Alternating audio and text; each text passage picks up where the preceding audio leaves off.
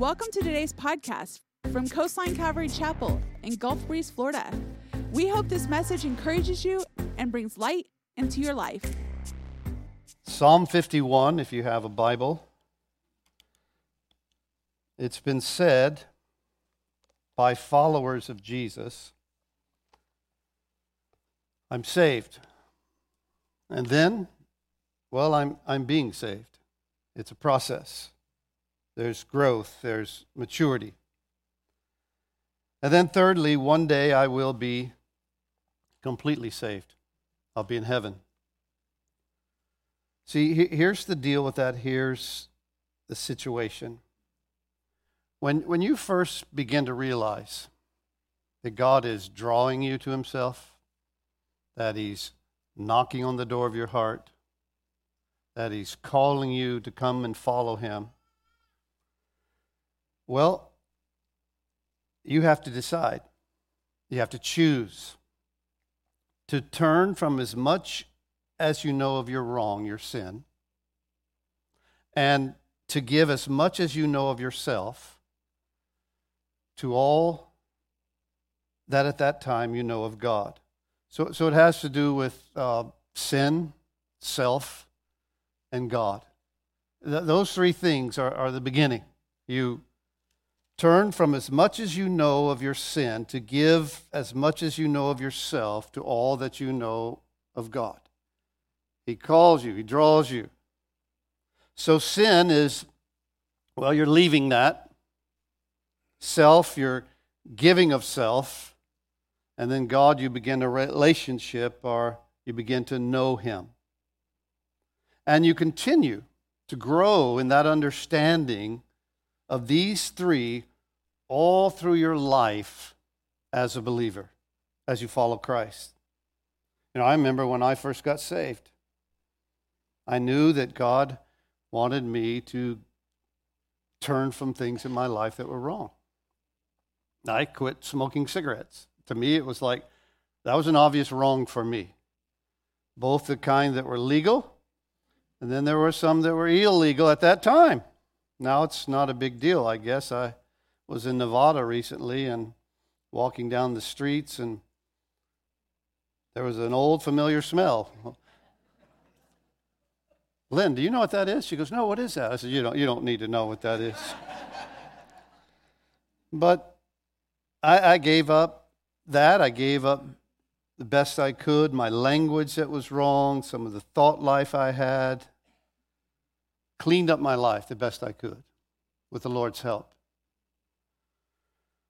I gave my whole self, I felt, to the Lord. I mean, I was going to church all the time. I felt like I really knew God. He was awesome. He was amazing. He was good. And I was forgiven. But as I continued this walk with the Lord, as I continued to follow him, I found out there was a lot more to know and learn about him and from him. I had found out a little bit about him as a new believer, but boy, I realized it's so much to learn, so much to know about the Lord. So much darkness in my heart and mind that I wanted to overcome and be free from, as the Lord revealed it to me and Scripture exposed it. There's more of myself I wanted to surrender. And this process is never over. It's the process of a transformed heart, a transformed life that continues from the day you realize you open that door and let him in. This process, it starts and it continues. And it's a battle. It can be a struggle. There's great mountaintop experiences, there's valleys, there's victories, there are defeats. And sometimes you think, listen, let me have your attention. I don't know if you ever do this. Sometimes you think you've been a Christian for a while and you feel like you've overcome some certain things in your life. And sometimes you feel like, why am I still so stinking carnal? You ever feel that way? No, you're all just holy and... Why do I still struggle with the same old stuff and self? Why am I not a more godly man? Godly husband, godly woman, godly wife. And sometimes, if you're honest, you feel like a complete phony. You can get discouraged there and stuck. If not careful, defeated. Because you think, gosh, I thought I was through with that. I mean, how many of you don't have to raise your hand, but how many of you still sin? At least once a year. Okay, twice. How many times a day? Remember David? David had blown it. This man after God's own heart. I mean, he had great victories. There's no doubt about that. He had great victories. He had great defeats. And in Psalm 51, we see David sharing his heart, his situation after this terrible defeat with Bathsheba. And I draw your attention first to chapter 51 and this ongoing battle David has with obedience and transformation. It's the same ongoing battle that you and I have with obedience and the transformed heart. We'll pick it up in verse 5 where he says, I was brought forth in iniquity. I was born a sinner is what he's saying.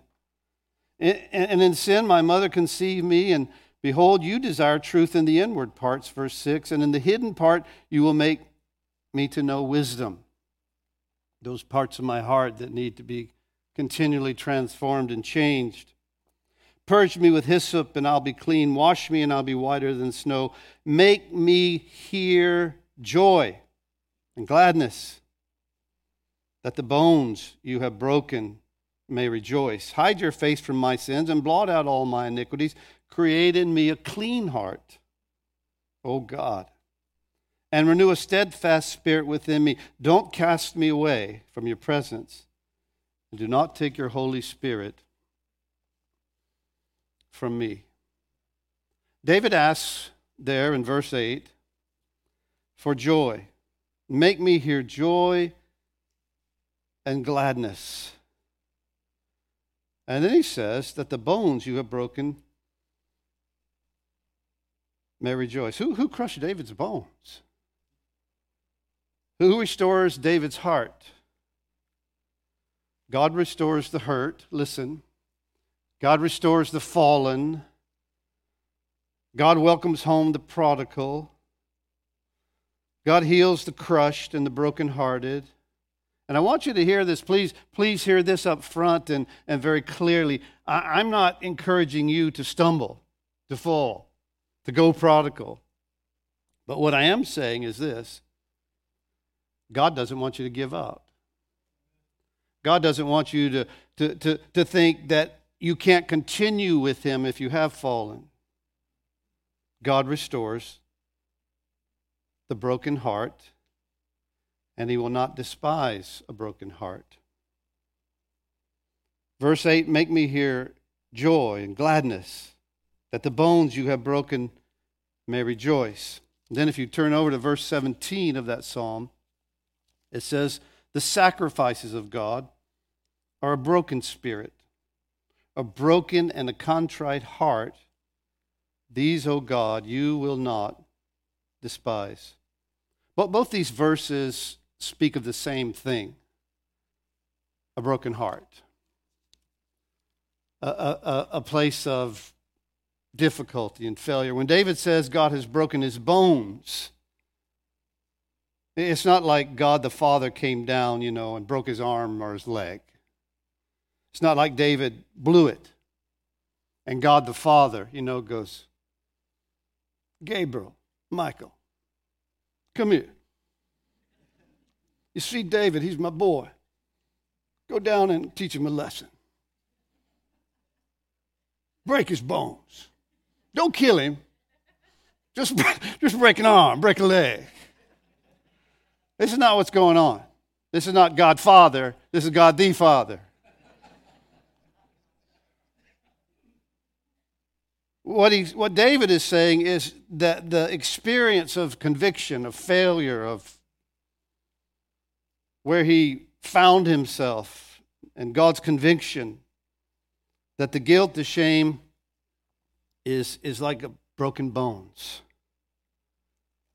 How many of you ever broke a bone here? Anybody? Not someone else's, but your own. You ever break one? It's a very painful experience. Break an arm, break a leg. I'll never forget, grew up here in Pensacola on Scenic Highway, one of the biggest hills in our city, Gaborone. They had just paved it. It was blacktop. There were no houses there at that time. I was probably about 13, 14. My brother and a couple of us took our skateboards, and we were going to conquer Gaborone Hill. We were going to be the first to skate it. We're there early in the morning, sun's coming up. We're flying down Gaborone Hill. I mean, it's amazing. And about my fourth time down, I'm flying down. This time I decided, first you're doing one of these, just trying to slow down as you make your way. Then it's like you start going a little faster. About my fifth time down, I'm going straight down. I hit the bottom, and my skateboard's wobbling like this. I get flipped. I land on this arm, and I broke it in two places. And I'm sitting in the car that we came in. My brother comes over. What are you doing? I go, I think I broke my arm. Yancy, I think I broke my arm. He looks, you didn't break your arm. Get back up there. And I'm going, no, I think it's broken. So I just sat in the car, and they all looked at me like I was this pansy wimp, sitting in the car. And finally we went home, and I told my mom, I said, I think I broke my arm. She goes, no, you didn't break your arm. Next morning I got up, I tried to open the refrigerator. That's one, if a kid can't open a refrigerator, his arm is broken. So it was. We had it put back together and spent the whole summer watching everybody else swim and go to the beach, and felt useless, felt like I couldn't do anything.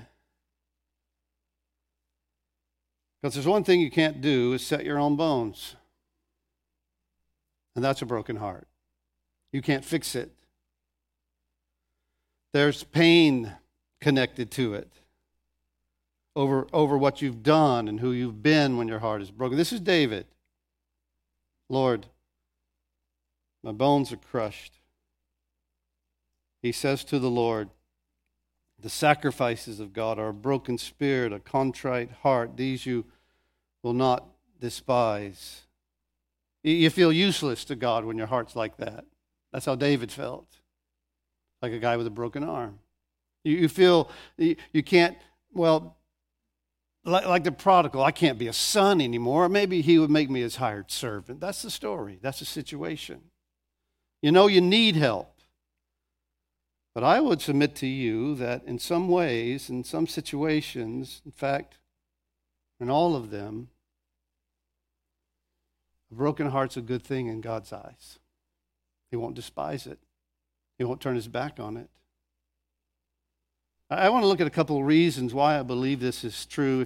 If you have a Bible, go to Isaiah chapter 57, verse 15. There's a great verse there. It's up on the screen. For thus says the high and lofty one who inhabits eternity, whose name is holy. I dwell in the high and holy place with him who has a contrite and humble spirit, to revive the spirit of the humble and to revive the heart of the contrite ones.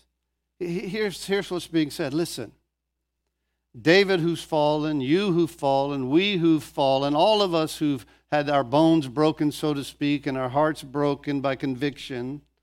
The high and holy one says, I live in purity, I live in holiness, I live in heaven. But I also dwell with those with a broken and contrite heart. Now listen, when you humble yourself, when you're honest with yourself, when you're willing to admit to yourself your wrongs and you see your sin as they really are, then you can say, okay, God, deal with me, change me. And God says this, I'm going to draw close to you. I, the Holy One who lives in heaven in all purity, I will dwell with you if you will come clean with yourself. If you'll be honest with who you are. The same God resists the proud, but he gives grace to the humble, to the broken. God draws near to a broken heart. In Isaiah chapter 61, it says, the Spirit of the Lord, this is what Jesus read from this passage when he was in the synagogue in Nazareth, when he started his ministry. He says, the Spirit of the Lord God is upon me because he has anointed me to preach the good tidings to the poor. And then he begins to describe the poor. He says, he had sent me to heal the broken hearted. Jesus, the Messiah, came to heal those whose hearts are broken. God the Father sends his Son, and at the inauguration of his ministry in Nazareth, he tells us why. To heal brokenhearted. That's top of his list. It's not the healthy who need a physician, Jesus would say, but the sick. Those who know they've blown it, those who are willing to admit it, those who are wrong, who've dissipated and can't fix themselves, that's who he draws near to.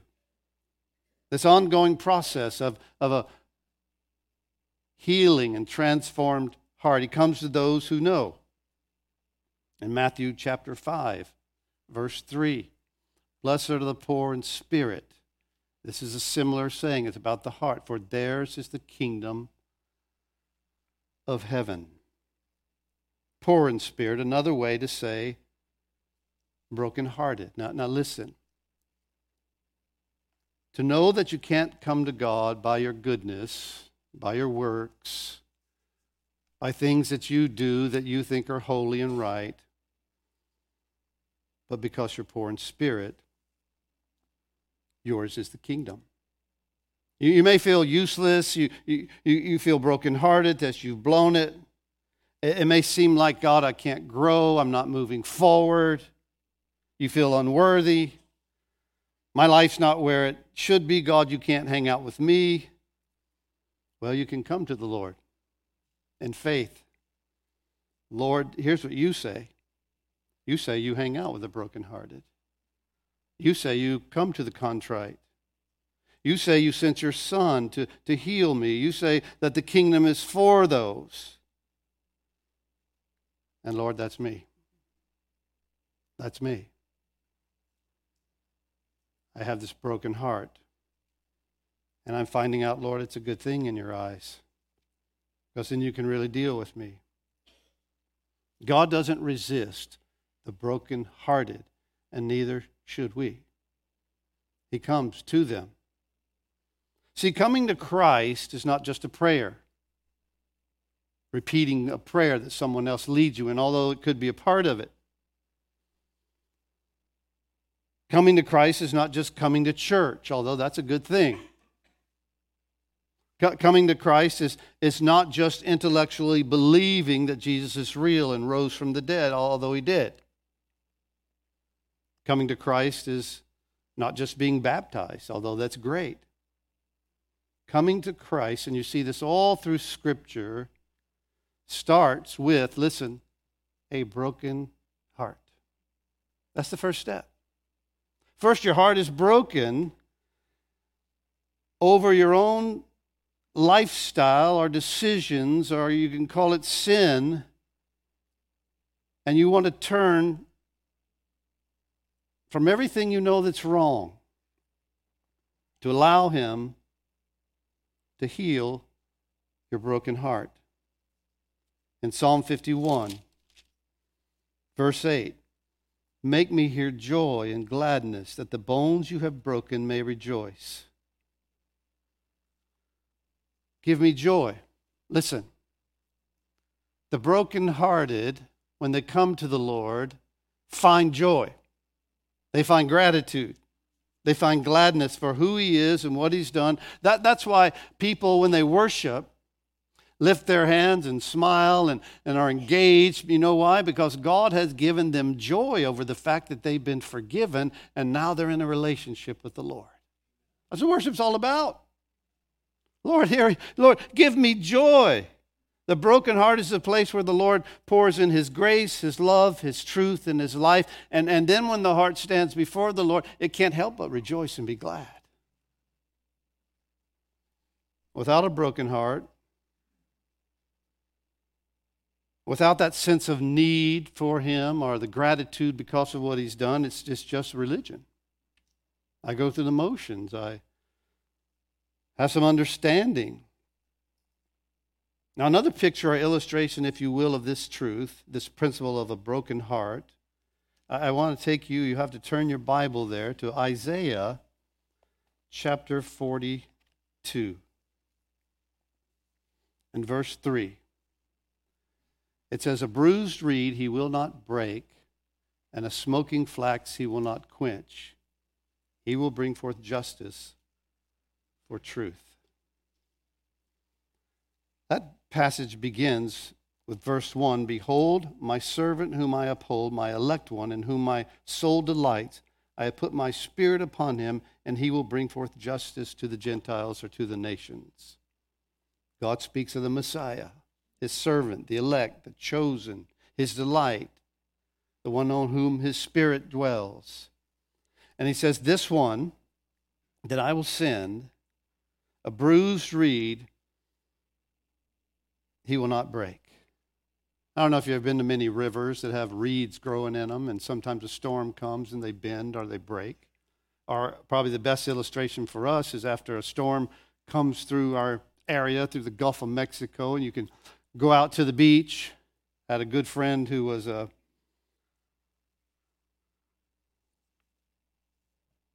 structural engineer, took me out to the beach after Ivan came through, if you remember that storm. Couldn't get out there unless you had a pass, or so he said, "Do you want to go out there?" I said, "Yeah, I'd love to see what happened." And I went up on some of the dunes, and all the sea oats were either bent down or some of them were completely broken. It's a picture of this. A bruised reed or a broken sea oat. I mean, imagine walking along the beach and this beautiful place we have, and all you see is these the storm has ravaged it, and they're all bent over and twisted. Or someone walked over them. It's the bruised reed or the broken reed beat down by a storm. Somehow hurt. Maybe you're here today. You feel hurt. You feel walked on or bruised. You feel weak or ready to quit. Maybe you feel vulnerable like a reed is there in the river. That's the picture. And it says, "A bruised reed he will not break." That's a great promise from the Lord. And at times, I think, you allow the Lord to speak that to you. He will be with you in your weakness. He'll be with you in your storm. God says in 1 Corinthians chapter 10, verse 13, "No temptation has overtaken you except which is common to man, but God is faithful, who will not allow you to be tempted beyond what you are able, but he'll give you a way of escape that you may be able to bear it." God's with the weak. He's with the vulnerable. He's with the hurt. He's with the bruised. A bruised reed he will not break. The Apostle Paul, boy, he knew this experience well. I'll read this passage to you from 2 Corinthians chapter 4. Paul, speaking of his ministry, he says this, "We are hard-pressed on every side, yet not crushed. We're perplexed, but not in despair. Persecuted, not forsaken, struck down, not destroyed, always carrying about in the body the dying of the Lord Jesus, that the life of Jesus also may be manifested in our body." And then Psalm, I'll read this one too. Psalm 103. Beginning with verse 10. Speaking of the Lord, listen. "He has not dealt with us according to our sins, nor punished us according to our iniquities. For as the heavens are high above the earth, so great is his mercy toward those who fear him. As far as the east is from the west, so far has he removed our transgressions from us. As a father pities his children, so the Lord pities those who fear him, for he knows our frame. He remembers that we are dust. Now, let me have your attention. God knows our limits. He knows what kind of reeds or sea oats that we are. He knows the storms that have come through your life. He knows the brokenhearted who are humble that will draw near to him. Jesus knows. I mean, he came as a man. He knows those limits. He knows what it's like to be tired. Jesus knows that. He stopped there outside the city of Samaria, and he sat by a well because he was tired. He was hungry. Jesus knows what it's like to be lonely. Jesus knows what it's like to be tempted. Jesus knows what it's like to be wounded. Jesus knows what it's like, and listen to this, Jesus knows what it's like to be abused, to be horribly abused. He knows. He's been there. He's been wounded. He's been bruised. And a bruised reed, he says, he will not break. And a broken and contrite heart, he will not despise. Now the enemy will come to you and say this when you fall, when you stumble, well, this time you've gone too far. You're too deeply wounded to be used by him. You might as well just settle for mediocrity. You're a phony. The Lord can't use you. Look at your life. You need to hear Jesus say this. He heals the brokenhearted. A bruised reed he'll not break. And one last picture there in Isaiah 42, verse 3. Let's bring that passage back up. Isaiah 42, verse 3. He will not quench, or he will not, smoking flax, he will not quench. That's like a candle wick or a fire, smoky fire, if you will. He won't put out a smoky flax or fire or smoldering wick. The picture's like this. If you're, I don't know if you ever tried to start a fire at a campfire. You've got a few twigs. Maybe the leaves are a little wet, and you keep trying to get this fire going, or maybe even in your own fireplace with some wet wood. The guy told you it was dry when he sold it to you, but it's not. It just keeps smoking. Initially, there's more smoke than there is fire. And you wonder, will this thing ever catch on? This is a picture of our life sometimes with the Lord. This smoky. There's fire, there's passion at times, there's zeal, but also you see the smoke of disobedience, the smoke of lack of growth. And at times you feel like there's just more smoke than there is fire in my life. There's this process of the transformation of the heart. Sometimes you feel like it's not going anywhere. But I want you to remember that smoke and fire always go together.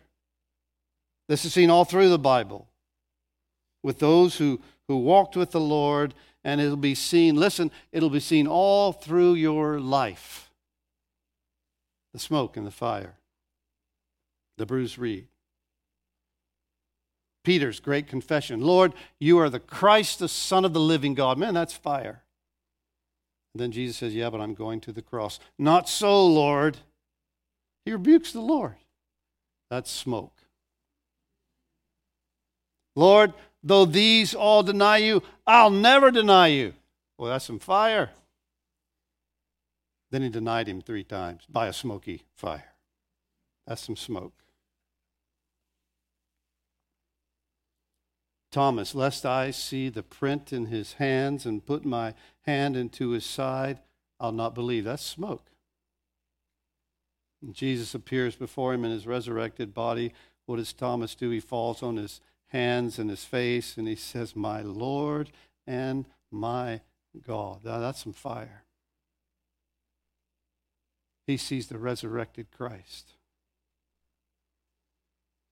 A man comes to Jesus, his son is demon-possessed, and the disciples had tried to cast him out and of no effect. And the Lord asks him, he says, Do you believe?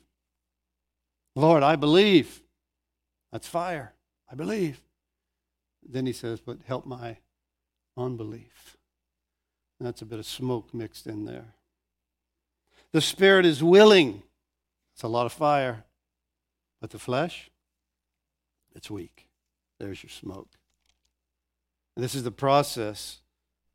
Paul spoke of it. He said, oh, wretched man that I am, who will deliver me? That's smoke. Paul knew what it was like to battle with himself. And then the fire is thanks be to God who gives us victory in the Lord Jesus Christ. That's some fire. There's this process of this transformed heart. We have grace and the power of the Spirit mixed with our struggle and our battle of the flesh and the love of the world. And if we focus too much on the smoke, we give up.